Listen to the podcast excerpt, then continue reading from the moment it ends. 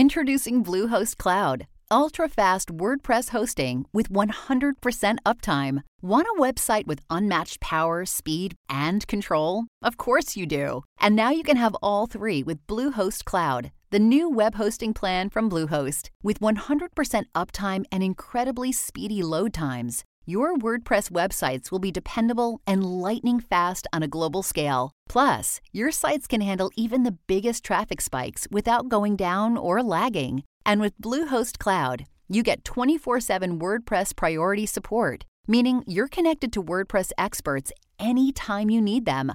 Not to mention, you automatically get daily backups and world-class security. So, what are you waiting for? Get Bluehost Cloud today by visiting Bluehost dot com. That's Bluehost dot com.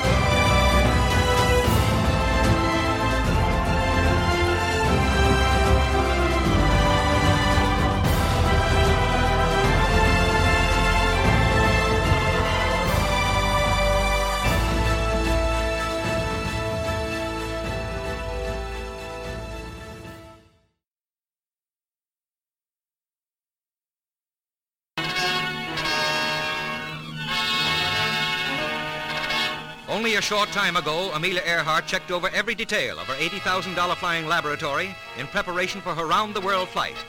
This was to have been her greatest achievement, a sky dash of twenty-eight thousand miles. With her husband, George Palmer Putnam, on right, she discussed the hazardous course, which had been plotted for her by Fred Noonan, the navigator who embarked with Miss Earhart upon this great flight, a flight which was to have marked her retirement to aeronautical research.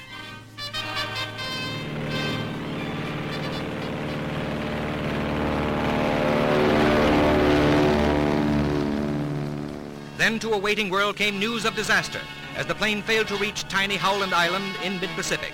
A British freighter, the Coast Guard, and the Navy sped to the search, the battleship Colorado steaming out from Honolulu under forced draft.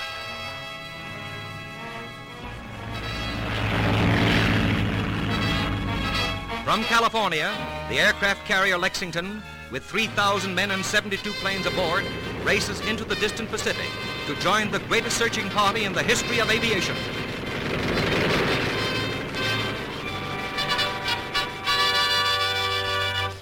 Welcome to part two of our story on Amelia Earhart at one thousand one Heroes, Legends, Histories, and Mysteries. We owe every scrap of material used in both of these episodes to the investigative journalist whose tireless devotion to get to the truth has uncovered what we believe to be the true story concerning the last days of Amelia Earhart and Fred Noonan. I have read all the comments directed mostly to our Facebook page at one thousand one Heroes, asking or telling us, one, why dig this up? Let them rest in peace. Two, the doc photo is a fake. Three, they crashed at sea. Four, this is political, and I don't like political stories. Five, they hadn't enough gas to make Mili Atoll. And six, thank you. I think blogger, author, researcher Mike Campbell said it best when he wrote, and I'm paraphrasing, that we owe it to Amelia to tell the truth about what happened. She was a hero. I think both of them were heroes, and that's what our show is often all about. In this episode, Saipan and Beyond, I will relay the testimonies and opinions gathered by all the investigators as accurately as I can.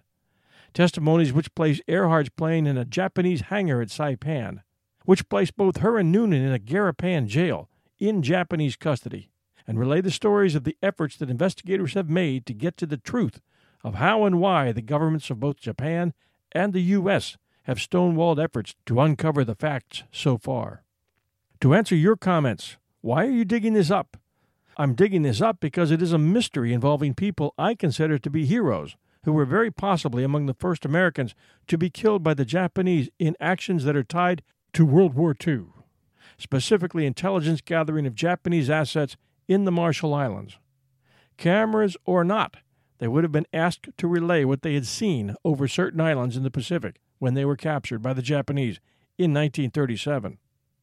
To the comments that the dock photo is a fake, I think we made it clear that if their plane went down at Mili Atoll, and the fairly recent find of a wheel cover of the Electra at Mili tends to seal the deal that they did, they no doubt were taken to the Japanese intelligence H Q at Jaluit, which was on an islet called Emias, I M I E J, for those of you who want to look it up, an islet reachable only by ferry or seaplane. They would have been waiting on that same dock where the photo was taken for the ferry to take them to Emias, only this time, in a perfect world, with Noonan's head obviously bandaged and guards standing close by and no arguments about the date of the picture. The photo doesn't matter. From Emias they were likely taken by seaplane to Kwajalein, and then to Tanapag Harbor, Saipan, where witnesses saw them exit a seaplane and then get escorted to the Japanese H Q in Saipan. To the theory that they crashed at sea, maybe they did, and the two hundred plus witnesses that described them to an identical T in locations all along the route from Mili to Saipan were all sharing a psychic moment together. If it was covered up by our government at the time, they probably felt they had good reasons other than saving votes, which tends to make it less political and more of a pre-wartime decision. Sometimes they have to make very hard decisions, and they're not always right, and often there is very little time allowed to make those decisions, a window of time that, when closed, makes it too late to reverse. Gas? Mili Atoll is much closer to New Guinea than Howland Island, and slightly northeast of their planned flight direction, so gas wouldn't have been a problem had they flown there directly from Ley, New Guinea, or if they were doing some off-course reconnaissance.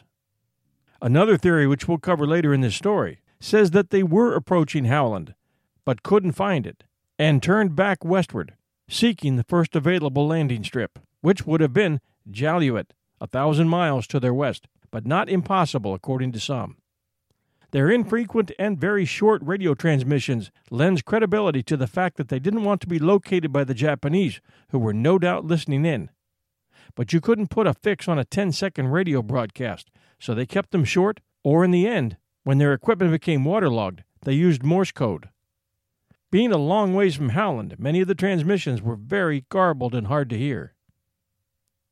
To all of you chimed in with opinions and observations, thank you for doing so. And to those of you who said thanks, you're welcome. We will cover the, quote, crazier, end quote, theories about Amelia Earhart's life in and after Saipan, for the simple reason that you really have to look at all the angles, whether you agree with them or not, whether you think they're fiction or not, if you're going to render an educated opinion of what really did happen. I believe it's important to tell you something about Saipan in the years between nineteen thirty-seven in nineteen forty-four, when Earhart and Noonan were brought there, and later when U S Marines stormed the beaches and fought a brutal, bloody battle against the Japanese Imperial Army on that island. Saipan is the largest island of the Northern Mariana Islands, today a commonwealth of the United States in the western Pacific Ocean. Saipan is the second largest island in the Mariana Islands archipelago, after Guam. It is located about one hundred twenty miles north of Guam and five nautical miles northeast of Tinian, from which it is separated by the Saipan Channel. Saipan is about twelve miles long and five point six miles wide, with a land area of forty-four point five five square miles. The western side of the island is lined with sandy beaches and an offshore coral reef, which creates a large lagoon. The eastern shore is composed primarily of rugged rocky cliffs and a reef. The highest elevation on Saipan is a limestone-covered mountain called Mount Tapochu at one thousand five hundred sixty feet. Unlike many of the mountains in the Mariana Islands, it is not an extinct volcano, but is a limestone formation. To the north of Mount Tapochu, towards Banzai Cliffs, a ridge of hills. And we'll get to the story of how they got their name in just a moment. In nineteen fourteen, during World War One, the island was captured by the Empire of Japan. The Empire was awarded formal control of the island in nineteen eighteen by the League of Nations as part of its mandated territory of Nanyo. Militarily and economically, Saipan was one of the most important islands in Nanyo and became the center of subsequent Japanese settlement. Immigration began in the nineteen twenties by ethnic Japanese, Koreans, Taiwanese, and Okinawans, who developed large-scale sugar plantations. Under Japanese rule, extensive infrastructure development occurred, including the construction of port facilities, waterworks, power stations, paved roads and schools, along with entertainment facilities and Shinto shrines. By October of nineteen forty-three, Saipan had a civilian population of twenty-nine thousand three hundred forty-eight Japanese settlers, three thousand nine hundred twenty-six Chamorro and Caroline Islanders, and thirty thousand Japanese soldiers and defenders. Japan considered Saipan as part of the last line of defenses for the Japanese homeland, and thus had strongly committed to defending it.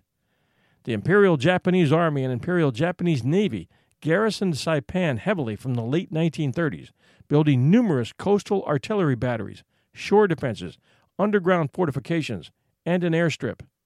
In mid nineteen forty-four, nearly thirty thousand troops were based on the island.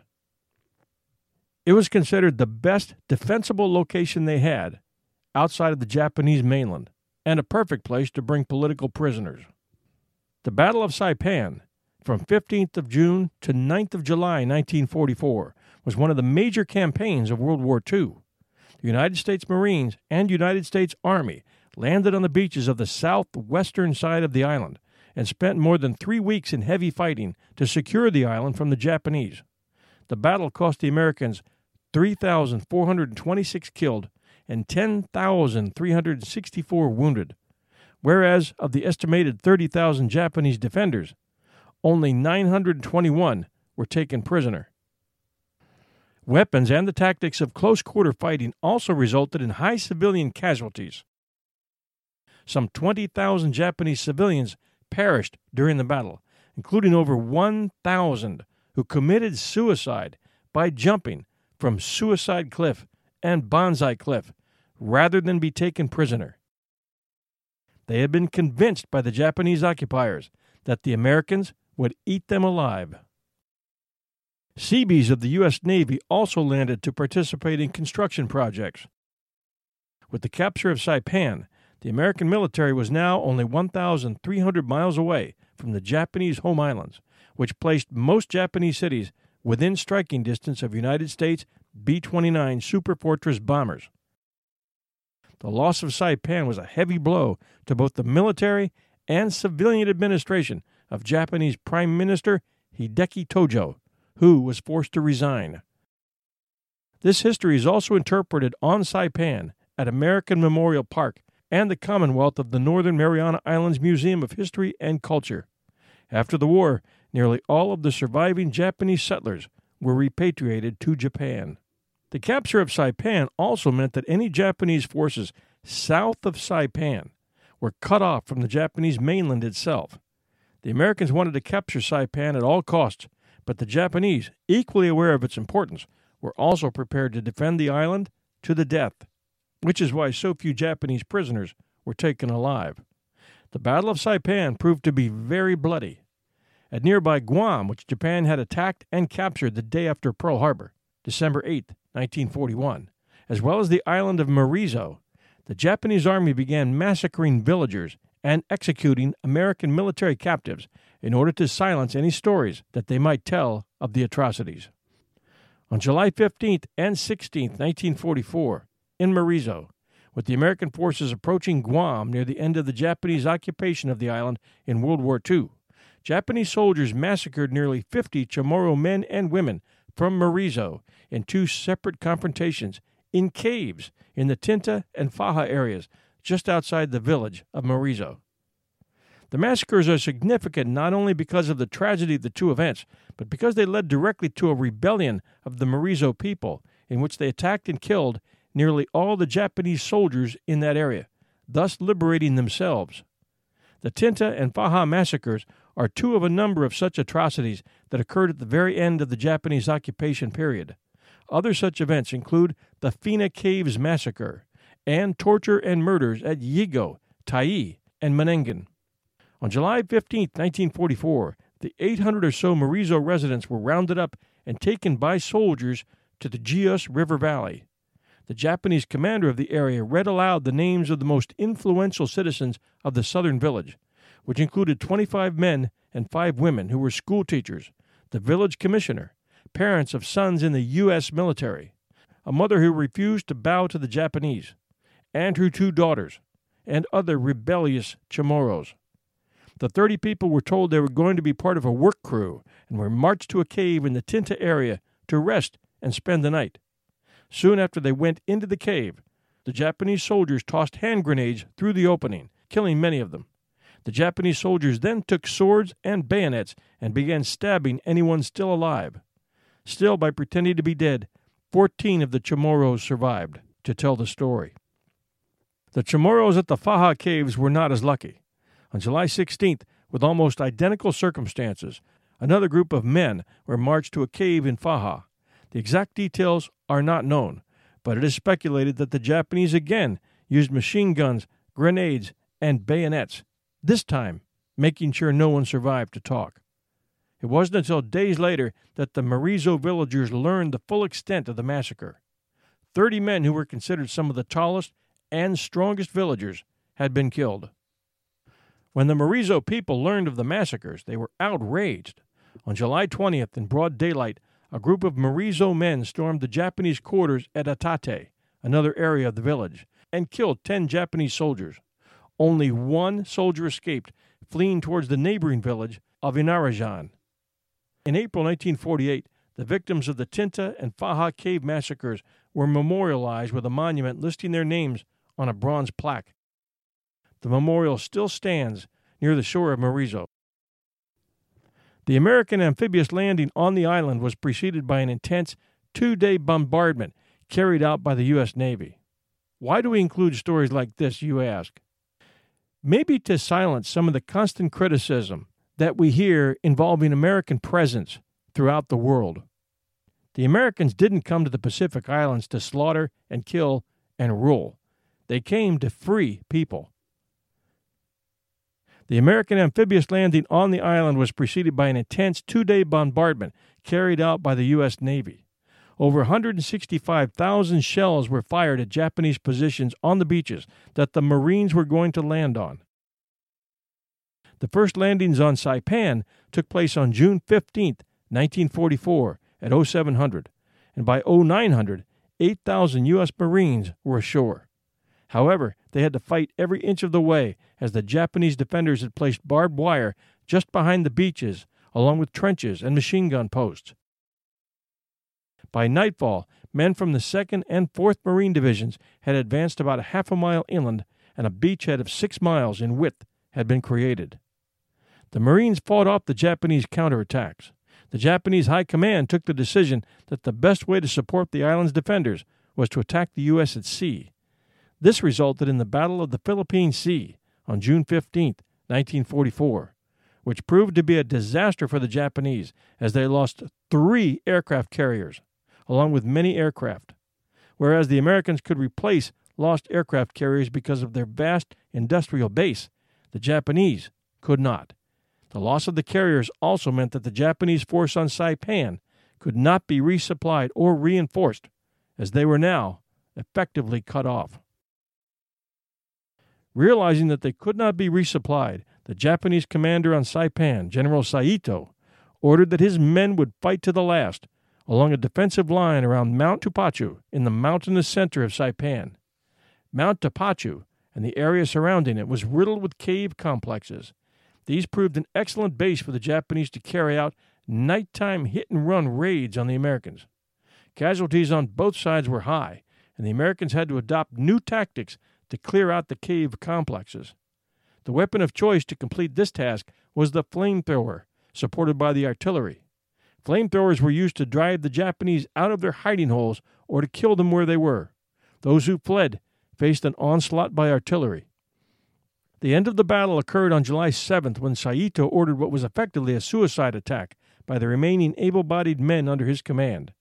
When the attack started, these three thousand men were also joined by many hundreds of the walking wounded and Japanese civilians on the island. Their attack took the Americans by surprise, and the Japanese pushed through the Americans' front line. However, Once it became clear what was happening, the Americans rallied, and the charge resulted in four thousand three hundred Japanese deaths. What was the largest Banzai charge in World War Two had little chance of success against the vast amount of firepower the Americans had on Saipan, but it was a clear indication of what the Americans would face the nearer they got to the Japanese mainland. The Japanese weren't afraid to use innocent civilians as cannon fodder. Saipan was declared secure on July ninth. Nearly thirty thousand Japanese soldiers had died trying to defend the island. A small group of Japanese soldiers held out in the mountains until December of nineteen forty-five, when they finally accepted that not only the battle, but also the war, had been lost. The Battle of Saipan also witnessed another phenomenon few American soldiers had seen in the whole Pacific campaign up to that time. twenty-five thousand Japanese civilians lived on Saipan.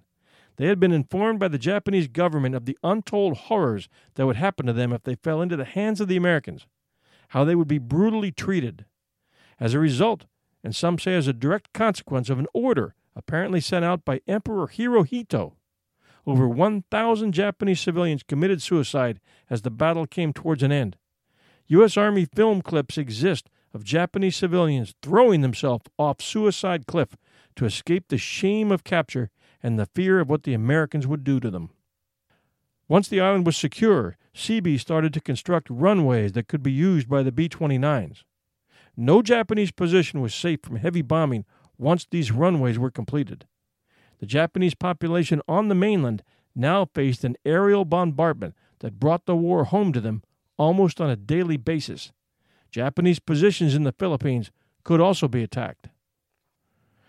As the special units took control of the airfield on Saipan at Aslito, a number of American Marines and the Army soldiers witnessed the presence of a Lockheed Electra locked in one of the hangars at the airfield. In all the accounts I have read, it seems as though at least one special unit was responsible for securing the Electra from sight as best as possible and scouring the administration building for any pictures or documents that might have shown its presence there or the presence of Earhart and Noonan. Then someone test flew the plane. For what reason, we still have to guess. That does indicate that it had been repaired and in some cases, including the broken wing, rebuilt. Then clearing the airfield of witnesses, dousing the plane with gasoline and burning it, then bulldozing it into a pit with wreckage of captured Japanese planes, which were scattered all over the airport. In Part one, we mentioned the fact that the Earhart on Saipan story first began to leak out when our American soldiers began returning from Saipan, and one of the better-known investigative journalists to compile these reports was Army Sergeant Thomas E. Devine, who authored the nineteen eighty-seven classic Eyewitness: The Amelia Earhart Incident. In this book, he recounts his Saipan experiences that exposed the pre-war presence of the American flyers. In July of nineteen forty-four, Devine and other G Is watched as Earhart's Electra was burned and later bulldozed into a pit with tons of war refuse, destroyed at President Franklin D. Roosevelt's direction after its discovery at Saipan's Aslito Airfield. Devine witnessed the Electra being towed out of the hangar, test flown, landed, doused with gasoline, burned, and bulldozed into a hole which now rests below the tarmac or concrete of the Saipan airport, but not before he climbed up on the wing in the company of a fellow soldier and looked inside, seeing broken glass. As they climbed down, someone was taking their picture, and that photo still rests somewhere in the military annals for future diggers to unearth. It is very possible that these photos, as well as any items turned up or graves interred in those first days, were done so under the orders of the four hundred forty-first U S Army Intelligence Corps. It has been written that Captain Tracy Griswold, eighteenth Marines, second Marine Division, supervised a gravesite dig at the exact spot that a witness reported the execution of a blindfolded white woman who was driven to the spot by a Japanese guard driving a motorcycle with a sidecar, where a hole had been dug, then ordered by her Japanese guard to get out of the sidecar, whereupon she was allowed to remove her blindfold out of respect and then shot in the back of the head and buried. It has also been reported that Amelia's husband, George Putnam, was sent to Saipan to be there at the interment of that grave and given the remains thought to be Earhart's in a metal box. There is no proof existing anywhere that that happened. Only hearsay.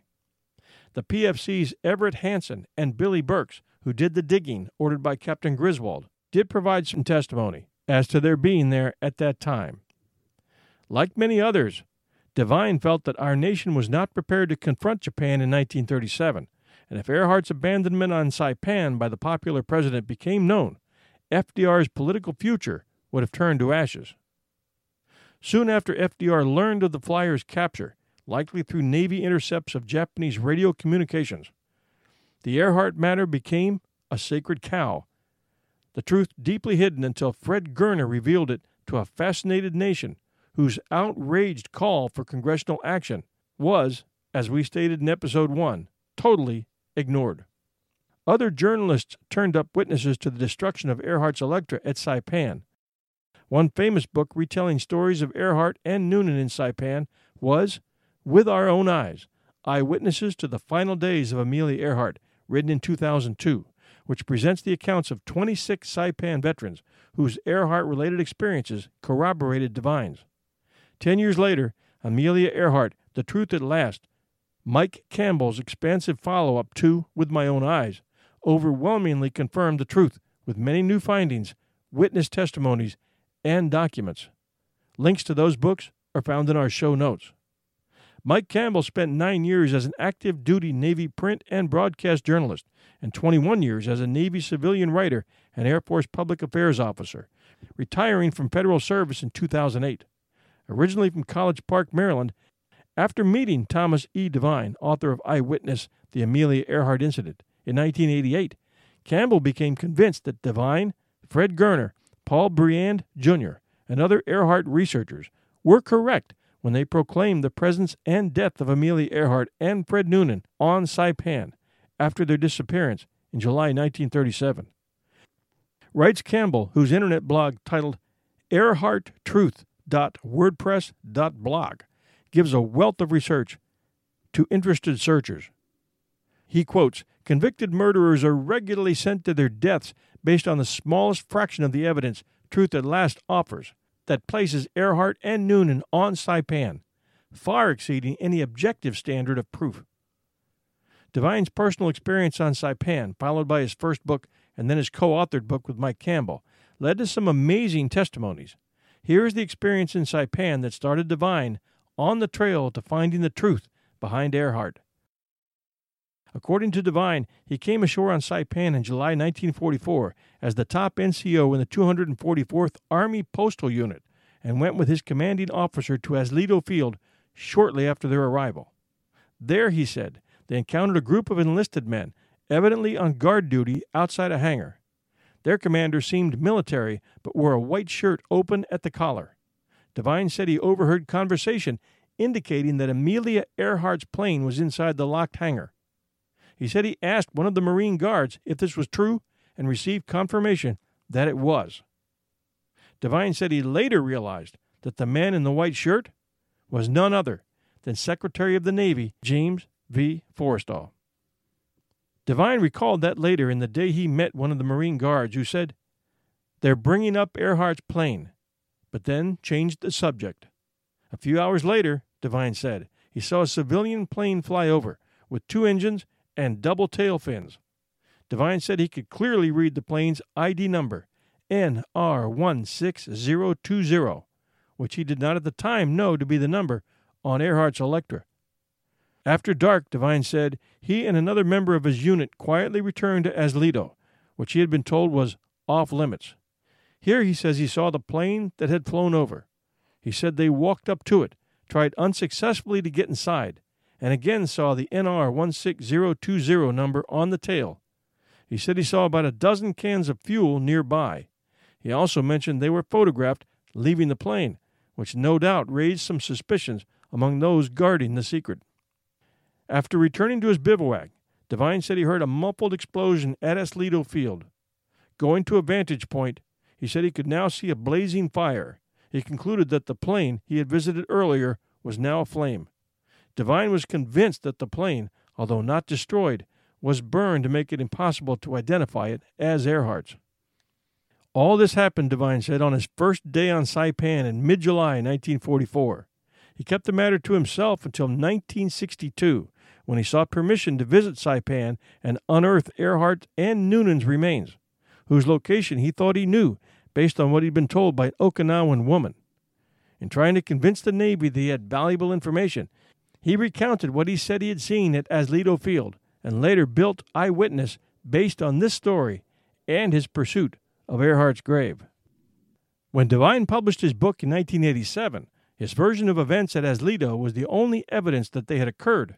In Eyewitness, Devine closes with a plea for anyone to contact him who might be able to confirm what he reported, even if they merely held memories in the shadows. This appeal produced a number of responses, notably from Henry Duda. Duda had been on Saipan in nineteen forty-four as a P F C in the second Marine Provisional Rocket Detachment and said he had seen a man who others identified as Forrestal. Duda became a vigorous supporter of Devine's efforts to solicit more eyewitness accounts from former servicemen. Some two dozen accounts were published in two thousand two by Mike Campbell with Devine in the book titled With Our Own Eyes. Some of these accounts related to Earhart's and Noonan's graves and other aspects of Devine's overall story, but several men reported seeing a civilian airplane at Aslito or in the air. Some of the accounts are quite vivid and detailed, and some servicemen report recognizing or being told that the aircraft was Earhart's. Here are excerpts from just a few, and you'll have to get the book to catch the rest. Is in the show. The links to both books are in the show notes. From With Our Own Eyes, Eyewitnesses to the Final Days of Amelia Earhart, Mike Campbell with Thomas E. Devine. Robert Sosby, first Battalion, twentieth Marines, fourth Marine Division. Sosby said he saw the Electra before and during its destruction. Quote, on or about D plus five, after our infantry had captured Aslito the night before, then were driven off only to capture it again, our C O was called up to fill a gap between our infantry and the twenty-seventh Army Infantry. The trucks carrying us stopped off the opposite side of the runway from the hangars. This two-engine airplane was pulled from the hangar to off the runway, where it was engulfed in flames from one end to the other. I can still remember exactly the way it burned, how the frame and ribs, because it was visible. It was about half dark. It burned approximately fifteen to thirty minutes. Then a letter from Erskine Neighbors. The best I can recall, the plane was pulled on a field by a Jeep. The plane was facing north after the plane was parked, and Jeep moved. A plane came over real low, and on the next pass, he strafed the plane, and it went up in a huge fireball. We were sitting on the west side of the airfield, about one hundred yards from the plane. We were on higher ground. As far as I remember, the men that pulled the plane on the field and us guys from H and S eighth were the only ones there. And this last one. After landing on Islay at two thirty p.m., Japanese soldiers were running around the airstrip. One killed himself in the cockpit of a P forty-seven D with a grenade. I slept fairly well in the hangar, and in the morning, we wandered over to a large hole in the hangar wall facing the other hangar. This place was sighting from the hangars, maybe sixty-five yards apart, but close enough to get a good look at a familiar aircraft outside the other hangar. My eyesight was acute, and what I saw was Amelia Earhart's airplane. The next morning I went to see it, but it was gone. In this post titled, What Mystery? She Died on Saipan, submitted in twenty twelve by a friend of a Saipanese islander, the author provides a number of links that help unravel the story. Speaking of body searches, there is another one that has been going on since July second, nineteen thirty-seven, although it's no mystery for those who give credence to eyewitness reports. Amelia Earhart and her navigator, Fred Noonan, according to Saipanese villagers and American military eyewitnesses, ended up in a Japanese jail in Saipan. A friend of mine lived on Saipan for thirty years. It was common knowledge that Earhart and Noonan were interred in the local Japanese jail and died and were buried on the island. Saipanese women who had been children at the time described having seen a thin, sickly white woman, always under guard, with short hair like a man, and a burned arm and hand. The white woman gave one of them a ring with a white stone in it. Locals can still lead visitors to the cells in which Earhart and Noonan were held and can point out the spot where they were buried. Several then-young Marines on Saipan gave eyewitness accounts, one of them with a buddy, blew open a safe and found Earhart's briefcase containing her passports and visas. Another saw a silver, single-wing, two-engine airplane matching the description of the Electra in a hangar in Saipan in nineteen forty-four. His squad was ordered to destroy it. Fifty years later, he told a skeptical listener, "It was the middle of the invasion battle. Don't you think I'd remember a man in a suit and his insistence that they burn the hangar and a perfectly good airplane and never tell anyone what we saw?" A third decoded the incoming message that Amelia Earhart's plane would be destroyed the next afternoon. He and a buddy hid and watched a jeep tow the plane out onto the airfield. Marines climbed into the plane and poured three or four five-gallon cans of gasoline all over it. Then a P thirty-eight flew over it and fired tracers at it from behind, causing humongous fire and smoke. Neither the American nor Japanese military have ever admitted any of this, but these facts are well known on this island. Looks like Earhart may have agreed to do a little spying for the U S before World War Two, and that the government covered it up. For all the thirty years I lived on Saipan, I always thought that Amelia died in Saipan because of what the old folks would say. My former mother-in-law, now deceased, also talked about this. I never thought anything different. I was really surprised to read that there is this big mystery about her death. I thought, what mystery? They know where she died. On Saipan.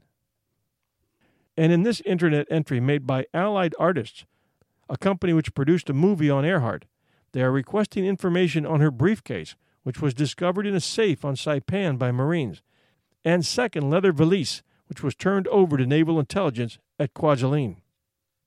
One of the mysteries is Amelia Earhart's briefcase. A Marine in World War Two claims he discovered the briefcase in a safe in the war zone during the invasion at Garapan, Saipan. Robert E. Wallach, an eighteen-year-old machine gunner at the time, joined a dozen soldiers who were assigned to search for stragglers. Among the rubble of bomb structures, they found a metal safe, the only object still intact. They crowded around, hoping to find jewelry, cash, pearls, or gold. According to Wallach, "We thought we would all become Japanese millionaires." The safe was locked. One of the dozen rigged the door with explosives and blew the safe open. Each man grabbed an item and ran outside to examine his prize. Wallach's souvenir was a brown leather attaché case with a large handle and a flip lock. It was full of papers. After Wallach's initial disappointment, he began to sort through the contents. There were maps, passports, travel documents, and permits. They turned out to be the personal papers of Amelia Earhart. Stunned at his discovery, Wallach turned the papers over to an officer in the Navy. Since then, tragically, the briefcase and its evidence has disappeared. For fifty years, Wallach has been held under the weight of government silence in the disappearance of Amelia Earhart's briefcase. The Navy and the Marine Corps both have shunned the evidence of what Robert Wallach found. In his retirement, he has contacted countless veterans who served on Saipan, but all the contacts have led to dead ends. Wallach is very adamant about what he found. Researchers at Allied Artists have contacted Robert Wallach, and we were very much impressed with what he had to say. He believes that somewhere, someplace, Amelia Earhart's briefcase is sitting in storage in a Naval or Marine Corps warehouse with the words "Top Secret" stamped on the box. In the affair of the missing briefcase, there isn't one briefcase that is missing. There are two. As Earhart traveled around the world, the second briefcase is believed to have contained canceled airmail postage envelopes. The canceled stamps on the envelopes were to be used and sold as a fundraising venture. As Earhart traveled around the world, the second briefcase is believed to have contained canceled airmail postage envelopes. The canceled stamps on the envelope were to be used and sold as a fundraising venture for Earhart's world flight. With every opportunity, Earhart took her briefcase full of canceled envelopes to the local post office. There she had the local postmaster hand-cancel each of the envelopes with an airmail stamp. In February nineteen forty-four, on Kwajalein at Roy-Namur, three Marines entered a Japanese barracks and found a room outfitted for a woman. A W B Jackson said they found a suitcase containing feminine items and a bound, locked book lettered, ten-year Diary of Amelia Earhart. They turned the suitcase and the other items over to an officer, and that was the last they heard of it. Also at Kwajalein, in February nineteen forty-four, soldiers discovered a briefcase in the ruins of the airport. The briefcase was embossed with A E in gold leaf. This was reported originally by Fred Goerner in his book, The Search for Amelia Earhart, published in nineteen sixty-six, and later repeated nearly forty years later by Eugene Sims, writing for the Kwajalein Hourglass, a publication of the U S Army at Kwajalein, which we included in Episode one. In World War Two, the island of Roy Namur, spelled R O I N A M U R, was a Japanese airbase with a large landing strip. In her capture by the Japanese, Earhart evidently left a trail in her imprisonment and the ensuing flight to Japanese headquarters in the Central Pacific. Researchers at Allied Artists believe the trail led from the area of the Marshall Islands to the island of Roy Namur, then by long-range seaplane to Saipan and imprisonment at Garapan. None of these artifacts have ever been recovered. Allied Artists request that if any of our website viewers have information on the whereabouts of any of these artifacts, this article reads, please contact us at info at lost flight group dot com as soon as possible. It would be a great help in solving this age-old mystery. And I haven't checked to see if that website is still up. If it isn't, you can always send it to one thousand one stories podcast at gmail dot com. It'd be a great help in solving this age-old mystery. As to the witnesses and accounts related to others by witnesses, which critics properly label as second- and third-hand accounts, there are many that attest to Amelia Earhart's and Fred Noonan's captivity on Saipan. Beginning with this one from Earhart researcher Fred Kinney on LinkedIn. A couple of days ago, I had the pleasure of meeting Jim Crowder. Jim recently retired from McAlester College in Saint Paul, Minnesota. After graduating from Virginia Tech, Jim spent nineteen seventy to nineteen seventy-three in the Peace Corps. He was assigned to Majuro in the Marshall Islands and later served on Saipan in the Northern Marianas. Jim is the only person known to have spoken to four witnesses who either saw Amelia Earhart or her airplane. Two of the witnesses were in the Marshall Islands and two were on Saipan. One of the Saipan witnesses was a Spanish nun. Jim met her while both taught at Mount Carmel High School on Saipan. She told Jim that in nineteen thirty-eight she was incarcerated in the old Japanese Garapan prison for a minor infraction, something the Japanese did quite often to the Catholic missionaries. During exercise time in the Garapan prison yard, she saw Amelia Earhart on several occasions. Though not allowed to speak, they would exchange nods and a smile. Numerous locals on Saipan claim to have seen the flyers, including the father of Stanley McGinnis Torres, a former Saipan congressman. He's quoted to say, my father was twenty-three at the time and working at the Japanese seaport, moving drums of water for a Japanese company that took water from the big spring east of the port, Torres says. That dock area is where he saw the two tall white people under guard. He couldn't say that the Americans he saw were Amelia Earhart and Fred Noonan. He couldn't say for sure what happened to them, but it makes sense to me that the prisoners, whoever they were, were either killed here on Saipan or sent on to Japan for questioning. In November nineteen seventy, homemaker Michiko Saguta, who had lived in Saipan during the nineteen thirties and forties, told the Japan Times that she overheard a conversation involving her father, a former police chief in Saipan, stating that Earhart had been shot by the Japanese military. She was the only Japanese national ever to come up with witness testimony. And this account runs counter to the report provided a few minutes ago in this episode that the suspected gravesite of Earhart was interred in nineteen forty-four. According to a well-known investigator named Dick Spink, who, along with Les Kinney, was involved in the recent History Channel special, the bones of the couple in question were exhumed from a burial site in Saipan in nineteen sixty-eight during another search by a team of investigators from Cleveland, this team called the Kothera Group, and sent to a lab at the University of Ohio for examination. Results confirmed the bones belonged to a Caucasian male and female. This was in the days prior to D N A matches. Following breakthroughs in D N A testing some years later, however, researchers returned to the lab only to find those bones had mysteriously disappeared.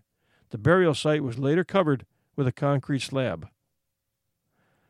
I think that was part of a huge cover-up, says Spink. The U S went to great lengths to cover up any evidence at all about Amelia Earhart. Whether it was or not, we'll never know. Critics of the Saipan capture theory point to scant hard evidence and an almost predictable pattern of anything else that could be considered even remotely circumstantial. Two very impactful witnesses of Earhart's captivity were Saipan's Joaquina Cabrera, who washed Amelia's clothes and was said to have been moved by Amelia's kind eyes, according to local historian Genevieve Cabrera, and Anna Magafina, who as a seven-year-old watched as a tall white man was beheaded while a white woman stood by and then ran in terror before she could learn what happened next. On her way to and from school, she used the path that ran just outside the little cemetery which sits not far from the Garapan jail and is surrounded by an iron fence. A burial spot just outside that cemetery has been the grave location that was interred twice. Here's another interesting piece, a letter from Les Kinney to Doctor King, who had been critical of the findings of the Kothera group. Kinney responds to Doctor King's statement that while living on Saipan, he, Doctor King, often found human bones in his flower bed, that Saipan had been seeing human occupation for thousands of years. There were bones everywhere. Kinney's response, Doctor King, I would describe your answer as inadequate and flippant. Burks, Henson, and later the Kothera group didn't randomly dig up a piece of earth on Saipan. The grave location was known to be a few feet outside a known cemetery, complete with fence and headstones. The site had been mapped and identified. Neither of these two grave digging episodes was conducted in a random, haphazard manner. Neither digs were initiated by wandering around Saipan looking for a likely place to dig in, as you have suggested. In both digs, maps were used to identify the location. The nearby markers used for reference by the Kothera group were supplemented by Anna McGoffna's knowledge of the execution site, a location she walked by daily on her way to school before the war. According to later interviews of Burks and Henson by the Kothera group, Anna McGoffna led the Kothera group to the same spot they dug up in nineteen forty-four. The location was a few feet outside the cemetery and near the markers previously described by Burks and Henson. I have the original film, picture shoots, and audio tapes of the Kothera dig. The Kothera group included an amateur archaeologist who had been involved in professional digs in the past. It also included a seasoned police lieutenant who was completely familiar with crime scene sites. The film shot at this dig would convince you the dig was professional. Doctor King, you mentioned a lot of things could have chewed up this particular grave to cause the larger skeletal remains to become missing. Could you explain what they might be?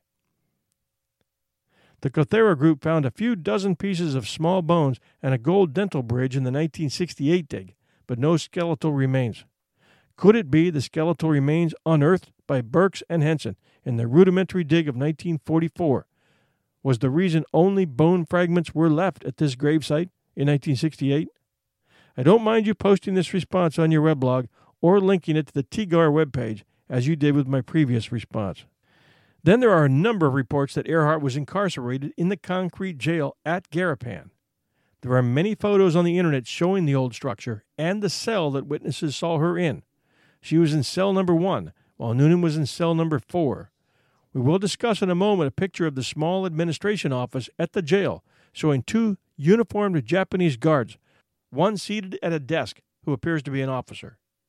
On the desktop sits a thirty-five millimeter film canister and a camera exactly similar to the one Earhart had brought with her.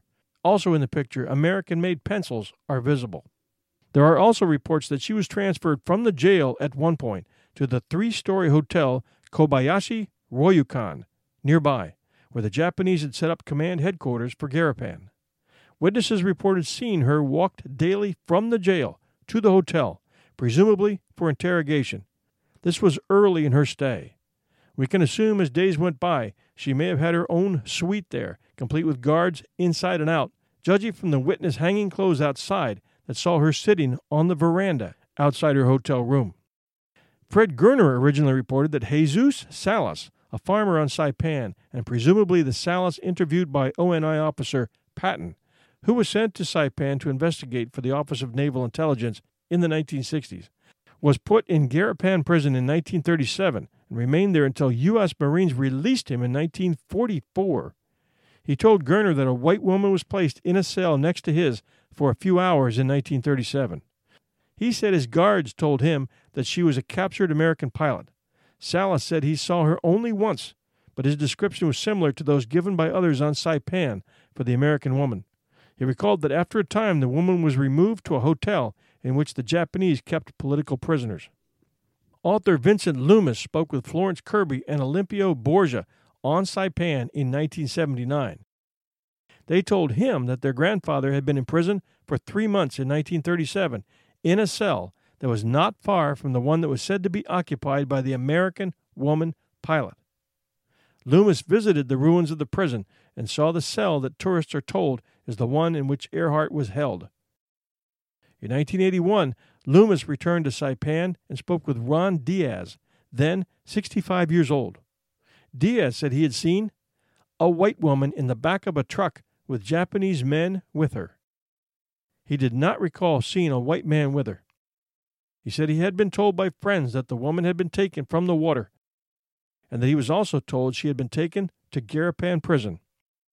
Loomis, in his nineteen eighty-five book, Amelia Earhart, The Final Story, reports that Ana Villagomez Benavente of Saipan said that while visiting her brother at Garapan prison, she saw an American woman captive there. She was an American. I saw her at least three times. Miz Villagomez Benavente also said she washed clothes for the woman while she was housed at a hotel in Garapan City. In the apparently verbatim nineteen seventy-seven transcript of an interview with Miz Villagomez Benavente by Fred Arnold Bendowski, she reports washing clothes for the woman during her hotel residence, but refers to the jail only when rather aggressively led to do so by her interviewer, probably still closely remembering the threats that had told her not to talk about the jail. The June tenth, nineteen ninety-two Bangor, Maine Daily News published a story about former Navy nurse Mary Patterson, who was stationed on Saipan in nineteen forty-six and reported being told by an unidentified Chamorro informant of an American woman and man who were held and tortured at the Garapan prison. These are just a few of the reports collected that place a white man and woman in the Garapan jail in nineteen thirty-seven, on Saipan. The total number of interviews, when put together, is staggering. The only hard evidence we have is a small steel door with A. Earhart and the date July nineteenth, nineteen thirty-seven, carved into it. Scratchings on her cell walls containing her initials and her astrological information cannot be considered proof. According to Mike Campbell, as well as a letter Miz Deanna Mick wrote to the National Air and Space Museum's Thomas Crouch on April fourth, nineteen ninety-four, and twenty twelve correspondence with the senior author. It was given to Miz Mick by Saipan resident Ramon San Nicolas when Miz Mick and her husband returned to the mainland after running a charter air service they had set up in nineteen seventy-eight on Saipan. Author-researcher Devine apparently regarded the door as evidence that Earhart was imprisoned at Garapan, identifying it as having covered a small rectangular food service opening let into the barred front of a cell. There is also a picture that you can see at w w w dot saipan pictures dot blogspot dot com, which is labeled The Old Saipan Jail in Garapan, with some very interesting detailed notes appearing below it. Reading: after a decade of searching, where many before me had given up, this is the only pre-Battle of Saipan picture I could find of the old Japanese jail. The photographer is unknown and most likely died during the battle, as did the Japanese commander sitting at the table. After enhancing and enlarging the object outside the window, I could see it was a cross from a grave at the cemetery that was across the street before World War Two. Given the distance and angle and a pre-war Japanese map, I am reasonably sure I have located the foundation of this office.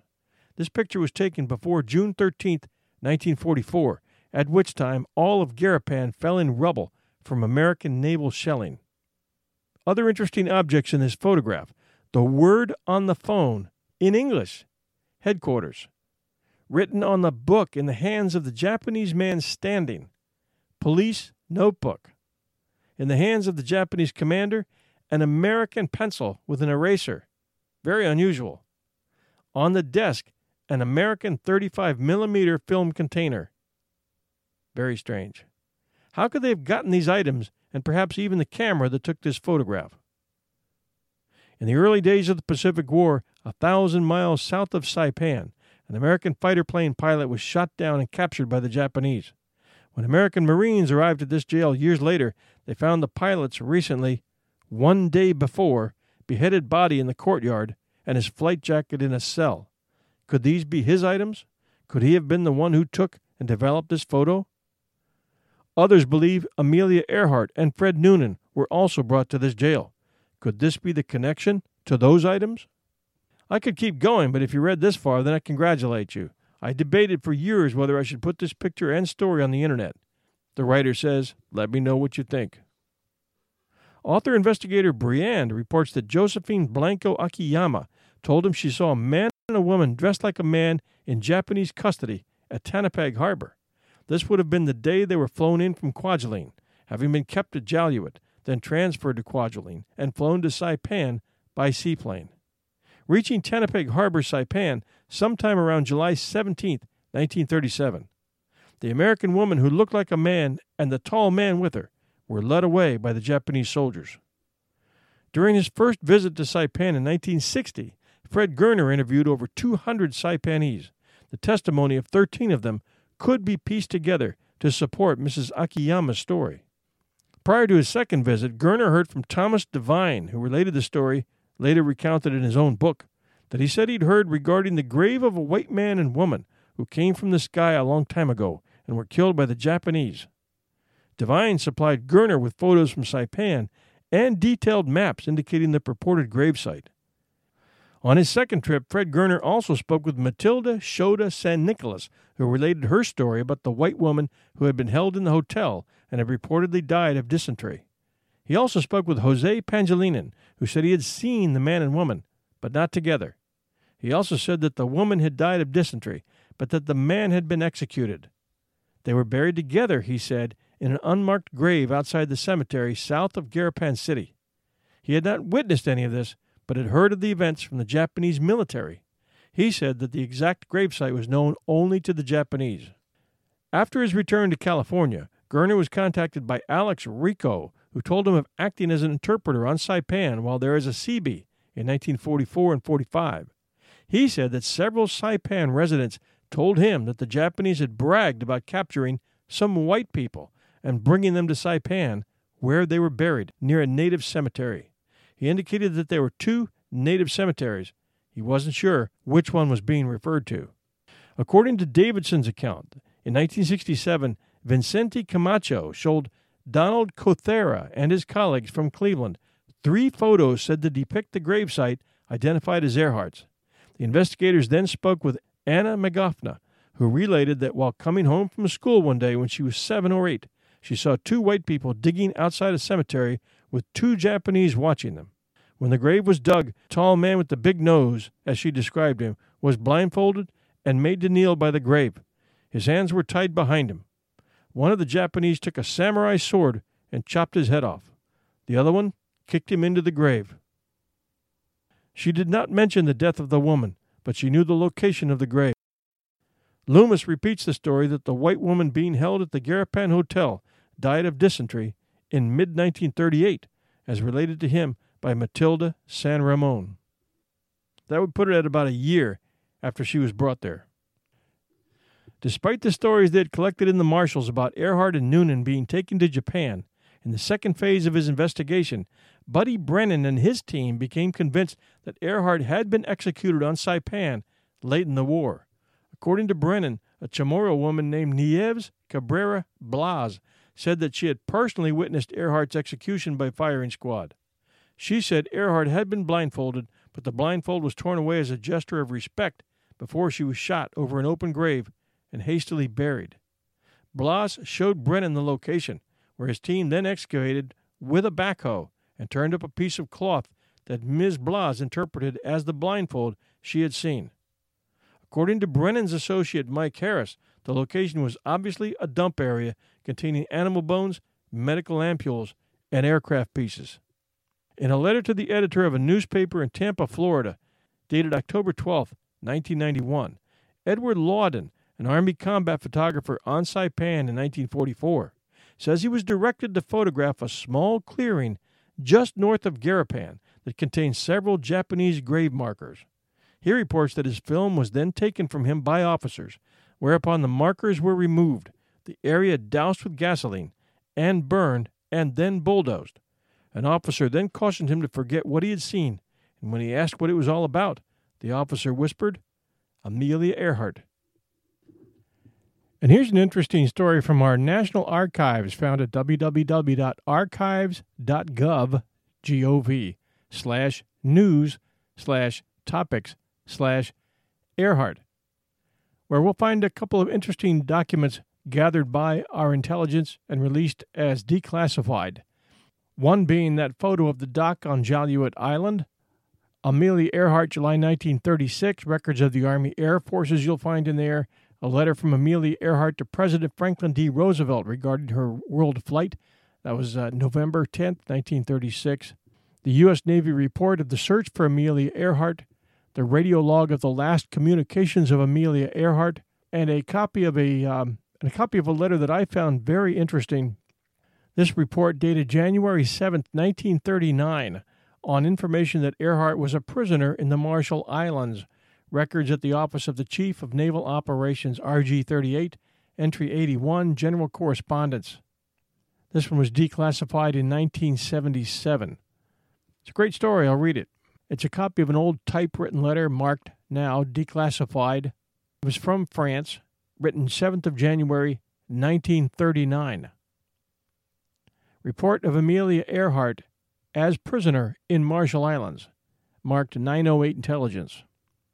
M. Happenot, the chief of the Far Eastern section of the French Foreign Office, allowed the writer to read some papers found in a bottle washed ashore near Bordeaux. This communication will in time be delivered to the American Embassy here. The entire story follows. On thirtieth October, a Miz Barrett, aged thirty-seven, while walking on the beach near Saulce-sur-Mer on the Atlantic coast just south of the mouth of the Gironde River, found a bottle of about half-pint size, stoppered with a cork, over which wax had been poured. Found in the bottle were a lock of chestnut-colored hair, a paper with the words, in French, "God guide this bottle. I confide my life and that of my companions to it," and a third paper, all of which were delivered to the gendarmes, who eventually sent them on to Paris. The third paper mentioned above contained on one side, written in French, the following: "I have been a prisoner at Jaluit in the Marshalls, by the Japanese, in the prison there. I have seen Amelia Earhart, aviatrix, and in another cell, her mechanic, a man, as well as several other European prisoners, held on charge of alleged spying on large fortifications erected on the atoll. Earhart and companion were picked up by Japanese hydroplane and will serve as hostages any Japanese. I was in prison because I disembarked on Mili Atoll. My yacht, Vevio," it looks like Vevio, capital V E V E O, "sunk. Crew, three Maquis, killed. My yacht, twenty-six tons, sailing ship, was equipped with radio." On the other side of this paper, the story continues. "After having been kept long time at Jaluit, I was forcibly enrolled as stokehold head on board Nippon," looks like Nori, "bound for Europe. We'll try to escape them when ship gets near to coast. Carry this message to gendarmes immediately so that we can be freed. This message is to be thrown overboard probably near what looks like Santander and should arrive in Brittany towards September or latest October nineteen thirty-eight. This is message number six. To have a good chance of freeing Miss Earhart and her companion and also other prisoners, police should arrive incognito at Jaluit.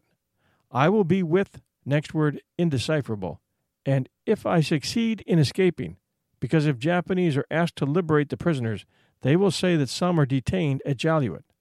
One must be tricky. The hair is Miss Earhart's and will prove the veracity of this story and that I have seen Amelia Earhart supposedly dead. This bottle will serve as a float for a second bottle containing some objects of Miss Earhart. I am writing on my knees because I have only a little paper, some left over when police took fingerprints." And then this note, "The second bottle referred to has not been found, but the bottle found has on the bottom the following stamped inscription, V B two.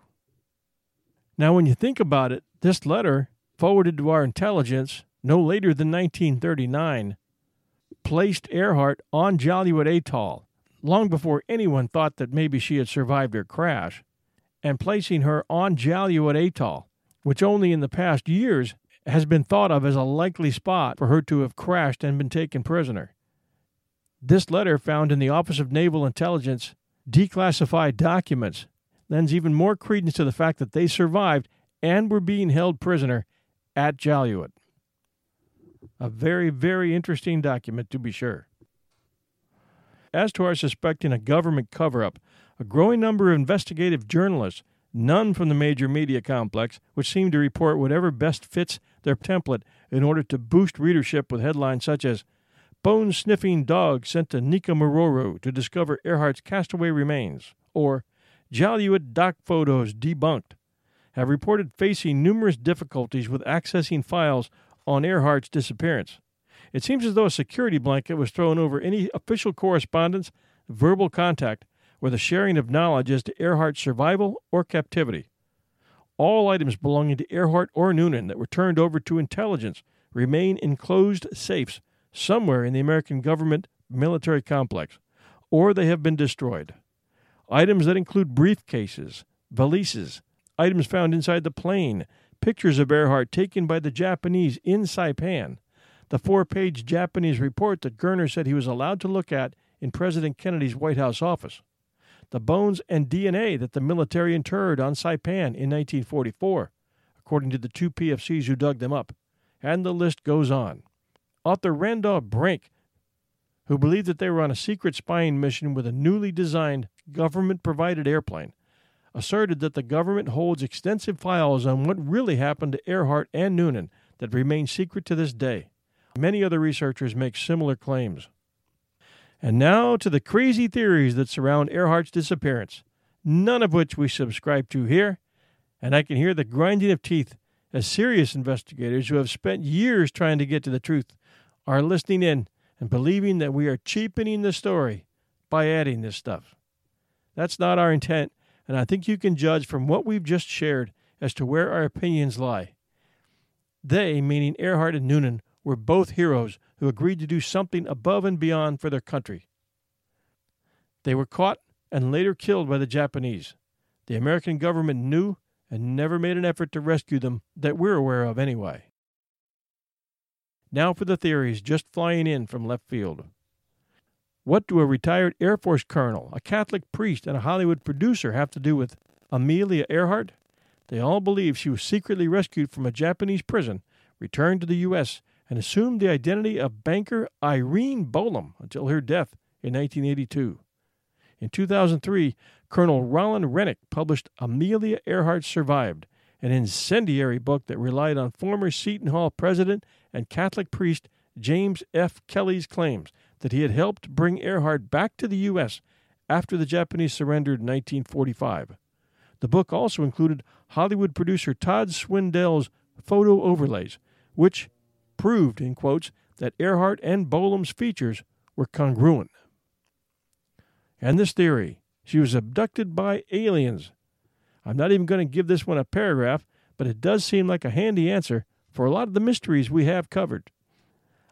And this one, Amelia Earhart was captured by the Japanese and forced to broadcast their propaganda during World War Two as one of the Tokyo Rose personalities. And there were fifteen of them. During World War Two, fifteen English-speaking women broadcast Japanese propaganda over the radio to taunt, traumatize, and confuse American soldiers. The Americans called these women Tokyo Rose. After Earhart's disappearance, rumors began to spread that she'd been captured by the Japanese and was being forced to read their propaganda. According to one account, her husband, George Putnam, personally investigated the reports, but could not recognize his wife's voice among the many Tokyo Roses. According to another, he said it was her voice, but very weak.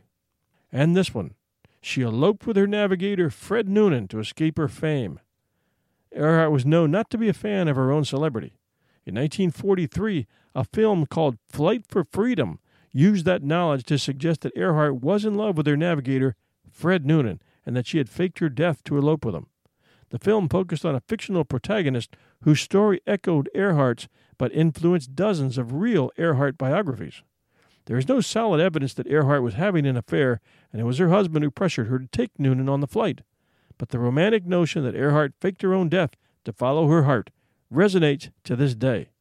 We haven't talked much about that film, that nineteen forty-three film, Flight for Freedom, but I highly recommend that uh, that if you can find it, give it a look, because it's, it's quite interesting, and actually it follows a lot of what we've been talking about in these two episodes. Very, very interesting film, Flight for Freedom.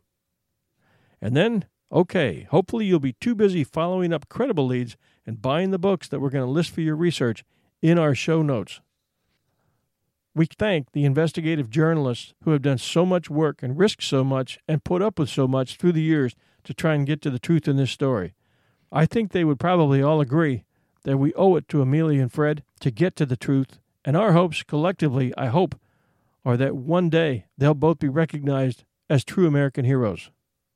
We would like to thank our sponsors, Blue Apron and ZipRecruiter, for being with us today. They take no sides in the story, preferring to stick with their mission of providing the freshest and best ingredients and recipes for us home chefs, and helping all companies, large and small, to find the best employees fast. Links to their special offers are included in your show notes. Thanks for joining us at one thousand one Heroes, Legends, Histories, and Mysteries. The reviews have been coming in hot and heavy, and we'd like to mention a few here. This one titled, Great Stories, by O K C F K from the U S A. Interesting and educational. Keep them coming. Thanks. This one from Lisa in Canada, just a few weeks ago. Wonderful podcast. Well-produced, well-narrated, and well-rounded. one thousand one Heroes has something for everybody. Highly recommended.